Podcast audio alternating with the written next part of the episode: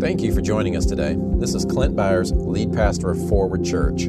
I pray this message blesses and encourages you. I hope it inspires transformative grace in your heart and establishes you even deeper in your new covenant identity in Christ. Now take a deep breath, become aware of God's Spirit within you, and enjoy the message.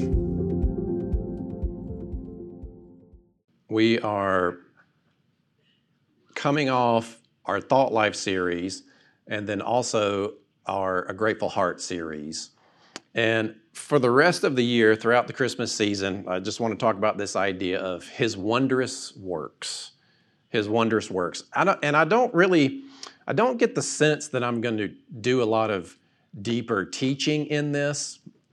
If, if this series had an impact in your life, here, here's what I would like the impact to be, and that is throughout this Christmas season, that your mind and your heart and your awareness and your, gra- your attitude toward God and even your experience of the world is kind of reset and filtered from the perspective of just his wonder his wonder his glorious power his splendor who he is. Like you know and I, and the the mindset that I think of like I don't know about you guys but during worship I go there I go pretty deep and deep meaning, I really, I feel like he's in the room. Amen. How many of you feel that way? But and, and, he is in the room, but it's as if he's just right here with us. He's the reason that we gather. Buildings are meaningless. A donkey can prophesy, and fools preach. It ain't about us. It's about him. Amen. And that's all we want. We want people to know him. We want people to see him. We want to get out of the way and lift him up. And may his name be celebrated throughout the earth. Like the songs came together and Tori prophesied and it exhorted us. It's what we want, right? Like, isn't that what you want with your life? Is people to think about him when they think about you, and not because of anything that you've done, but because people know you and then they see you after Christ and they're like, well, if he can do that and that guy, he must be great. And I'm joking a little bit, but honestly, I, I you know, and I don't want to get, I don't, I'm not trying to get super emotional, but I just, I just want us to kind of recapture a sense of awe of God. You know, you think about the, the, the expanse of the universe. You think about the fine tuning of the universe, where our earth is set within our solar system, the type of sun that we have, how all the forces, you know, if you if you think about the standard model of physics and you think about I think about these things. You think about gravity is perfectly tuned. The weak and nuclear, weak and strong nuclear forces are holding us together. We have this electromagnetic spectrum that allows us to see color and beauty. You know, he could have just made a stale block of a planet. I mean, think about that. Like, like when you think about God, and ultimately what he thinks about you, what are the things that you think about? What are the things that you notice? Like when I'm reading scripture and I see Jesus actually lay hands on sick people and they get healed, he didn't have to do that. He could have just come here, died for our salvation, and said, This is the way to heaven. I hope you make it. I mean, honestly, there, there, was, it did, there was no rule or law that made him heal people. Why did he do that? Because it's just who he is. When God takes the time to declare himself and state, I am the Lord God, your Redeemer. I am the Lord God, your deliverer. We should do whatever it takes to get ourselves in a heart position and repent and change the way that we think to be fully persuaded that is actually who God is. It's the enemy that causes us to question who God is, to question not so much who He is, but if He'll be that in your life, right? Well, I know that He is this. I know that He's provider. I know that He's healer. And I'm talking about judge as well. He is your judge. And it, and it is, you know, it is, we don't, we don't sweep under the rug the Hebrews passage that it is a fearful thing to fall into the hands of the living God. And this is a warning of rejecting salvation, right? But I want to look at how Jesus framed worship, how Jesus framed fearing God, and then I just want to read a psalm. And, and I kind of want, you know, this is, I'm going to do this and I'm going to encourage our family to do this, but you're welcome to do this as well, is just throughout this Christmas season, spend some time in the Psalms. We're going to look at Psalm 145 today. Spend some time in the Psalms, especially the latter part, 145 through 150, or just whichever ones really stand out to you. But from the perspective where you're actually seeking to resonate with the heart of David or whoever wrote that particular psalm and just get into sync. And, and I'll show you what I'm talking about. So, a few passages here I want to look at. When we think about God, when we think about being in awe of Him, Deuteronomy 10 20, you shall fear the Lord your God, you shall serve him, and to him you shall hold fast and take oaths in his name. So then Jesus quotes that, and Jesus quotes it um, when he's in the desert being tempted by the devil. He'd just been baptized, God had just declared, This is my beloved Son in whom I'm well pleased. And we see the tactic of the enemy Jesus goes out into the desert to face the temptation against the, the devil, and the enemy immediately questions what God had just declared You're my son, if you really are the Son of God. And that's what he does. The enemy gets you to question the Word of God, gets you to question the character of God, and gets you to question who you are in Him. And who you are in Him is not a result of what you've done, but a result of what He's done. And that's one of the most challenging things to believe is that you are who He's made you to be in spirit, in spite of your failures, in spite of your continual playing around in sin. He changes you, and that's not who you are anymore. You're the righteousness of God in Christ. Now repent, renew your mind to actually live that way. And so throughout this whole season, I just want to get, I just kind of want to recapture this awe of God. You know, it's like Think about who He is and then expand that. And then expand that. Maybe even spend time as you're in the Word meditating, thinking, you know, read in Revelation where it describes the throne of God. It talks about the elders and the angels and the river of life. And, and not so that you can have some mystical experience, but you're just, you're just washing your thinking with descriptions of that heavenly dimension and recognizing that somehow we're connected with Him. The kingdom of heaven is within. Jesus said the kingdom doesn't come with outward observation. Don't say who's going to go up and bring it down or go down and bring it up. It's in you. The kingdom is in you. Father, thank you. Thank you that we recapture just this sense of awe and respect and worship for you. Thank you, Holy Spirit. So when Jesus quotes this passage after being uh, tempted by the enemy, it's Matthew 4:10. Jesus said to him, "Away with you, Satan, for it's written, you shall worship the Lord your God, and him only shall you serve." Now, we're not saying that the word of God is wrong and we're not trying to change things. We're just looking at how Jesus thinks about it. So when Jesus thinks about fearing God, it's worship. It's reverential awe and respect, especially for the believer. For the believer, it's uh, you're his child. And as Tori even quoted earlier in Romans 8, the same spirit that raised him from the dead is giving life to your physical body, and that spirit is bearing witness with your spirit that you're his child. I mean, how amazing is that? That the Spirit of God would take the time to affirm to you that you're his child, that you belong to him. And that's what we all deep down want. We want to know that we belong, we want to know that we're accepted what greater way to know that than in Him? Amen. So I want to read this passage as well. 1 John 4 16, and we have known and believed. And so th- this is to, to, to frame how we're going to approach the concept of having worship and reverential awe for Him. So, and we, we've known and believed the love that God has for us. God is love. Say that with me God is love.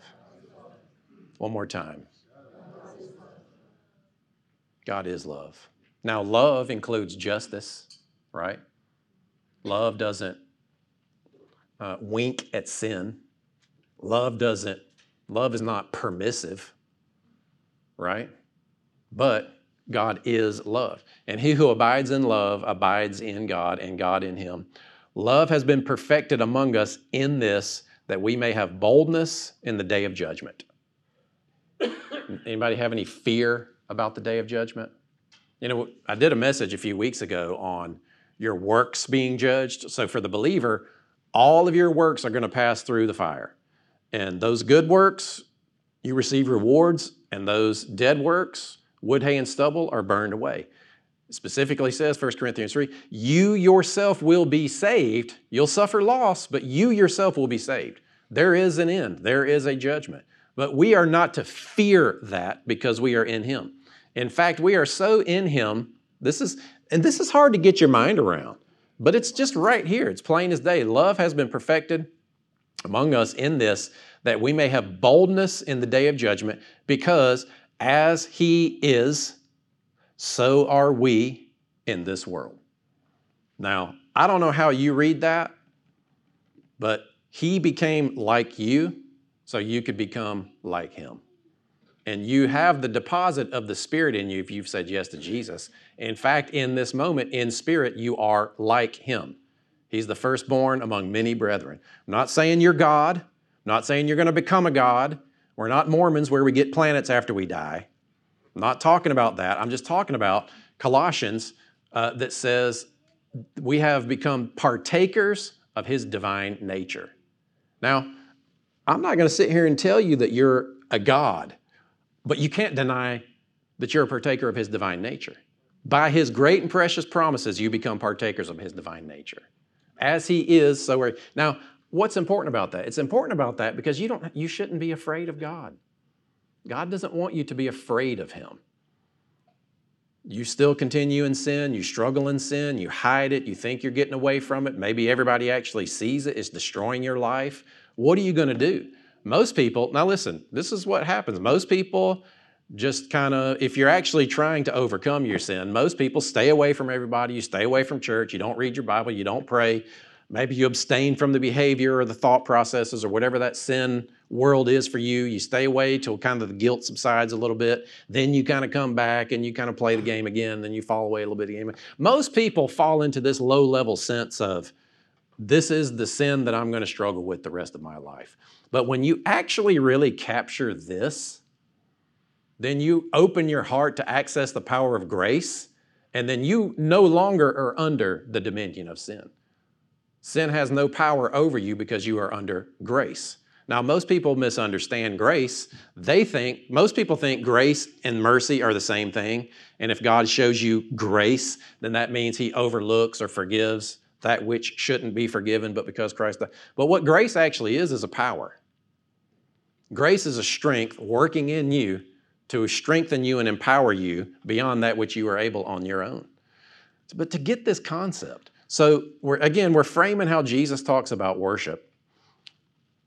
There is no fear in love, but perfect love casts out fear, because fear involves torment. But he who fears has not been made perfect in love. Now, that's not talking about can you be made perfect on your own?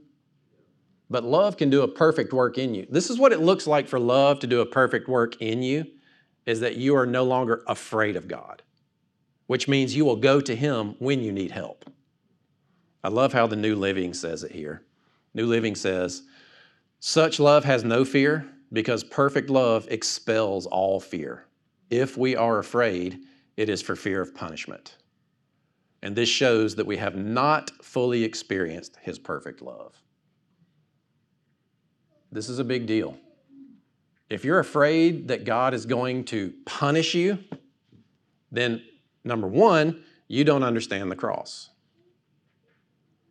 All believers will go through the judgment seat of Christ. That means all your works will be judged and you'll get rewards for the good stuff and the, the wood, hay, and stubble will burn away. But that's not a judgment against your sin. Christ was judged in your place. Amen? God, if you're a believer, now this upsets some people. If you're a believer, God has already judged your past, present, and future sin. God will never judge you for your sin. Christ paid for it wholly and completely. Now, depending on how you respond to that, I might lead you to Romans 6 that says, well, should we just continue in sin? If you hear that God's not going to judge you for your sin, and you think that's telling people, just go ahead and sin, then you're misunderstanding what grace actually is. You're misunderstanding that grace is a strength and a power to strengthen you because you stand forgiven. Now, if you hear God's not going to judge you for your sin, how many of you that makes you want to run out and sin? Doesn't for me, makes me want to protect this salvation, makes me want to guard my heart and not live carelessly in that. So we have to have these things in place when we seek to go to Him in worship of Him. Because if you truly worship with a wide open heart and you completely are exposed to Him and you're completely vulnerable and you're admitting the depths of your weakness and darkness, it's a scary thing. And if you don't trust Him, if you don't believe that He will help you, then you'll hide from Him and you will never experience transformation and you'll continue to struggle with that same thing over and over and over and over. It's, it's like it's like Christian Anonymous. Hi, my name's Clint and I'm a sinner. Okay, but you overcame that sin years ago and you don't even do that anymore. No, but I'm a sinner. I love Alcoholics Anonymous, but if you hadn't drank in 20 years and you still struggle with it, you need to try a different thing. Because you actually can change your desires inwardly. That's the spiritual strength and fruit of grace. I'm really not trying to upset people. I just I just I just believe in the transformative power of the word. But the worship of God is the most intimate place where to let the word actually do a work within you. So throughout this Christmas season, I just want to have these worshipful hearts toward God. I want to be intimate with Him. I want to uh, remember why Jesus sent, or Jesus was sent. While we were yet sinners, Christ died for us. You know, I want to I want to be bold in my identity in him, knowing that as he is, so am I. But I also want to give him all full credit for it. It's like this paradox that we live in. Because people are they don't know him. People are dying and passing into eternity and don't know him. God does not want you to be afraid of him. For Jesus, the definition of fear was not terror, it was awe and respect. Worship the Lord your God. So, from that, I just want to look at a couple of passages here. And I think, I don't think I'm, I was going to walk through the whole psalm, but I'm only going to go so far here to kind of set the stage. And so let's, let's let this actually be a prayer as we close. And I think Chris, is Chris in here? You want to head on up here? We will, uh, we'll just kind of let this be our prayer as we start to close. You guys appreciate Chris? Yes. Woo! So, Father, we trust you, we love you, we thank you. We acknowledge that your word is true. We set our hearts to worship you.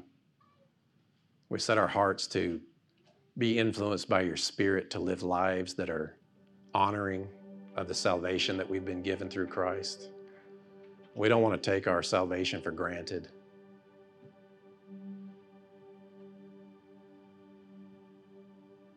We give you awe and respect. Now, just acknowledge his presence. He's the Lord of all creation. He's the King of kings, the Lord of lords. He's the preeminent one. Just think about who He is. We can use this as a bit of an exercise for the worshipful hearts that we're going to have throughout this season. And even just imagine as if He's in the room.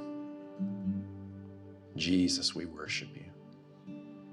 We give you all honor and praise. I am so grateful for you, Lord. Thank you, Holy Spirit. Now, what would you say to him? Like, honestly, what would you say to Jesus? Thank you. We give you praise. I bow before you, King. Have your way. I give you my heart. And then we just approach the word, especially these Psalms. Great is the Lord. What does that mean to you for him to be great? Is he great? Do you see him as great? Even if your life isn't reflecting that, can you have the gratitude, the proactive gratitude to say that he's great? Great is the Lord and greatly to be praised. Thank you, Holy Spirit your greatness.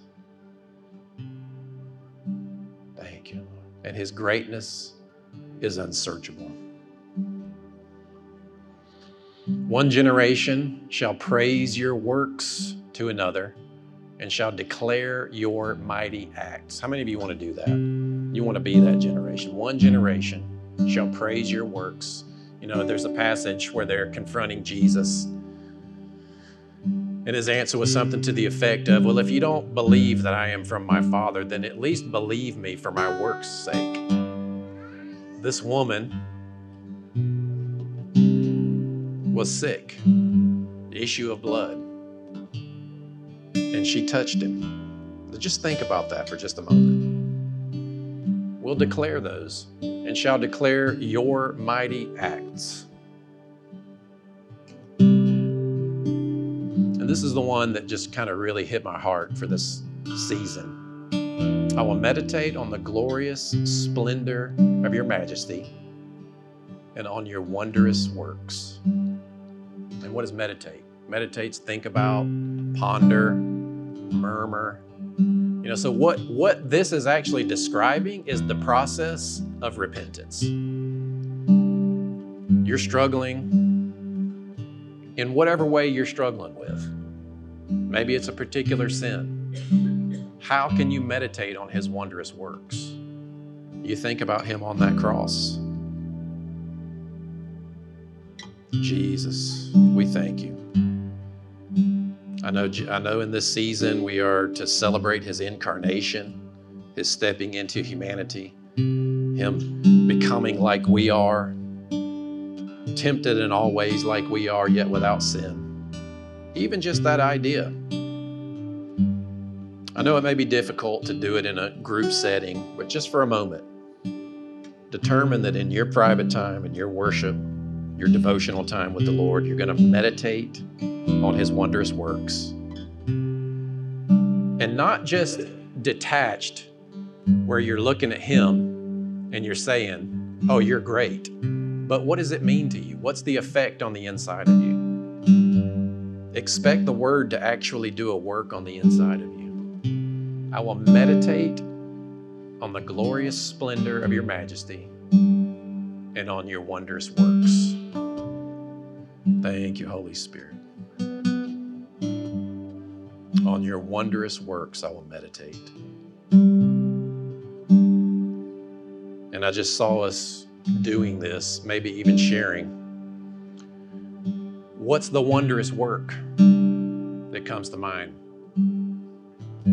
I'll turn this for the next two or three minutes. Group participation. When you think about his wondrous works, what comes to mind for you? You can just go ahead and speak it out. Healing. What are his wondrous works?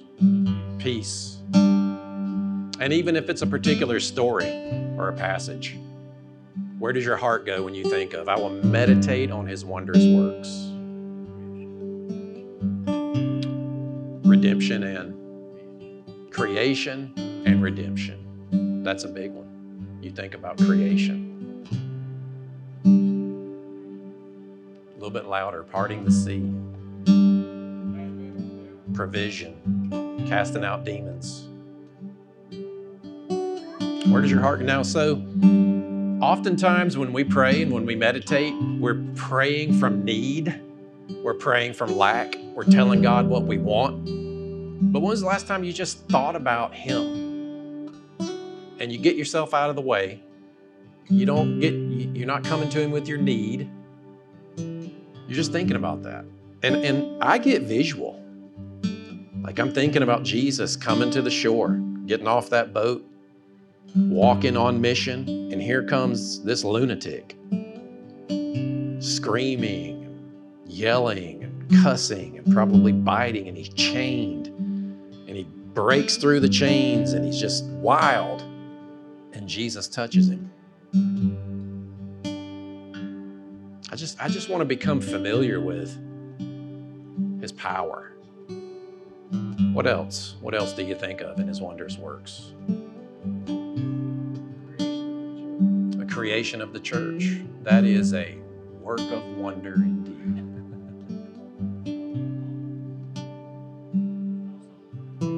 Saul to mm. Paul.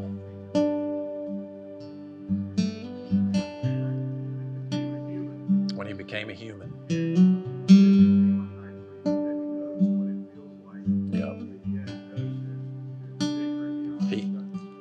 He's a high priest, touched with the feelings of our infirmities. He's not a distant God. He knows what it's like to be you. Resurrection. What did you say, Tracy?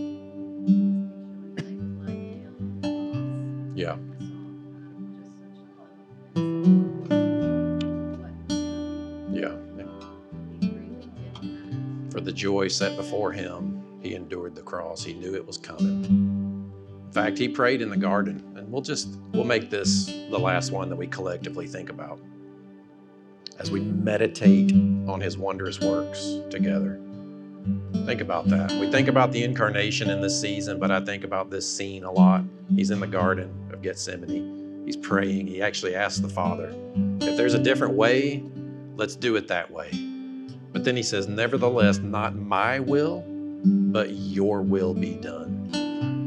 And because he did that, and we have his spirit inside of us, we can lay aside our will so that his will be done. And I just want you to get a picture of this. Let me guide you for just a moment. And you don't have to close your eyes. You can keep your eyes open if you want to participate in this or not. It's up to you. But I just want you to think about get a get an image, a visualization of the cross, of him carrying the cross. We know that he drug the cross. We know that he'd been whipped and beaten. He was bleeding. He had the crown of thorns on his head. There was a man that helped him drag the cross. And I just see this scene so clearly to connect with. And I could just imagine that most people facing crucifixion, they're probably fighting, they're probably struggling, and they probably have to, once the cross is laid down on the ground, these people probably have to be forced onto it. They have to stretch their arms out. But I think about Jesus and I see him dragging that cross. He drops it onto the ground and he's looking at it. And he doesn't even have time to stretch. He just looks at it and he embraces his fate. For the joy set before him, he endured the cross. And I just have this picture of him laying down and rolling over onto his back. And he stretches his arms out willingly and he looks over to his right, and the Roman soldier over there may even be a little bit surprised that he doesn't have to stretch his arm out, that Jesus makes sure he's in the right place to be nailed to that cross. And I just see Jesus catching a glimpse of this soldier. And if you can, turn the visual of it to you are that Roman soldier and you see him laying down on that cross. And he stretches his hand out and he says, I did this for you. Jesus, worthy are you to be praised. Jesus, great and mighty are you. Jesus, how humble you are to lay your life down for us. Jesus, the suffering King and Messiah. Jesus, the God who stepped into humanity to destroy sin and death, to destroy the power of the enemy over humanity. And I say yes to you. Yes, Jesus. And if you're in this room today and you've never said yes to Him, I'll give you the opportunity now.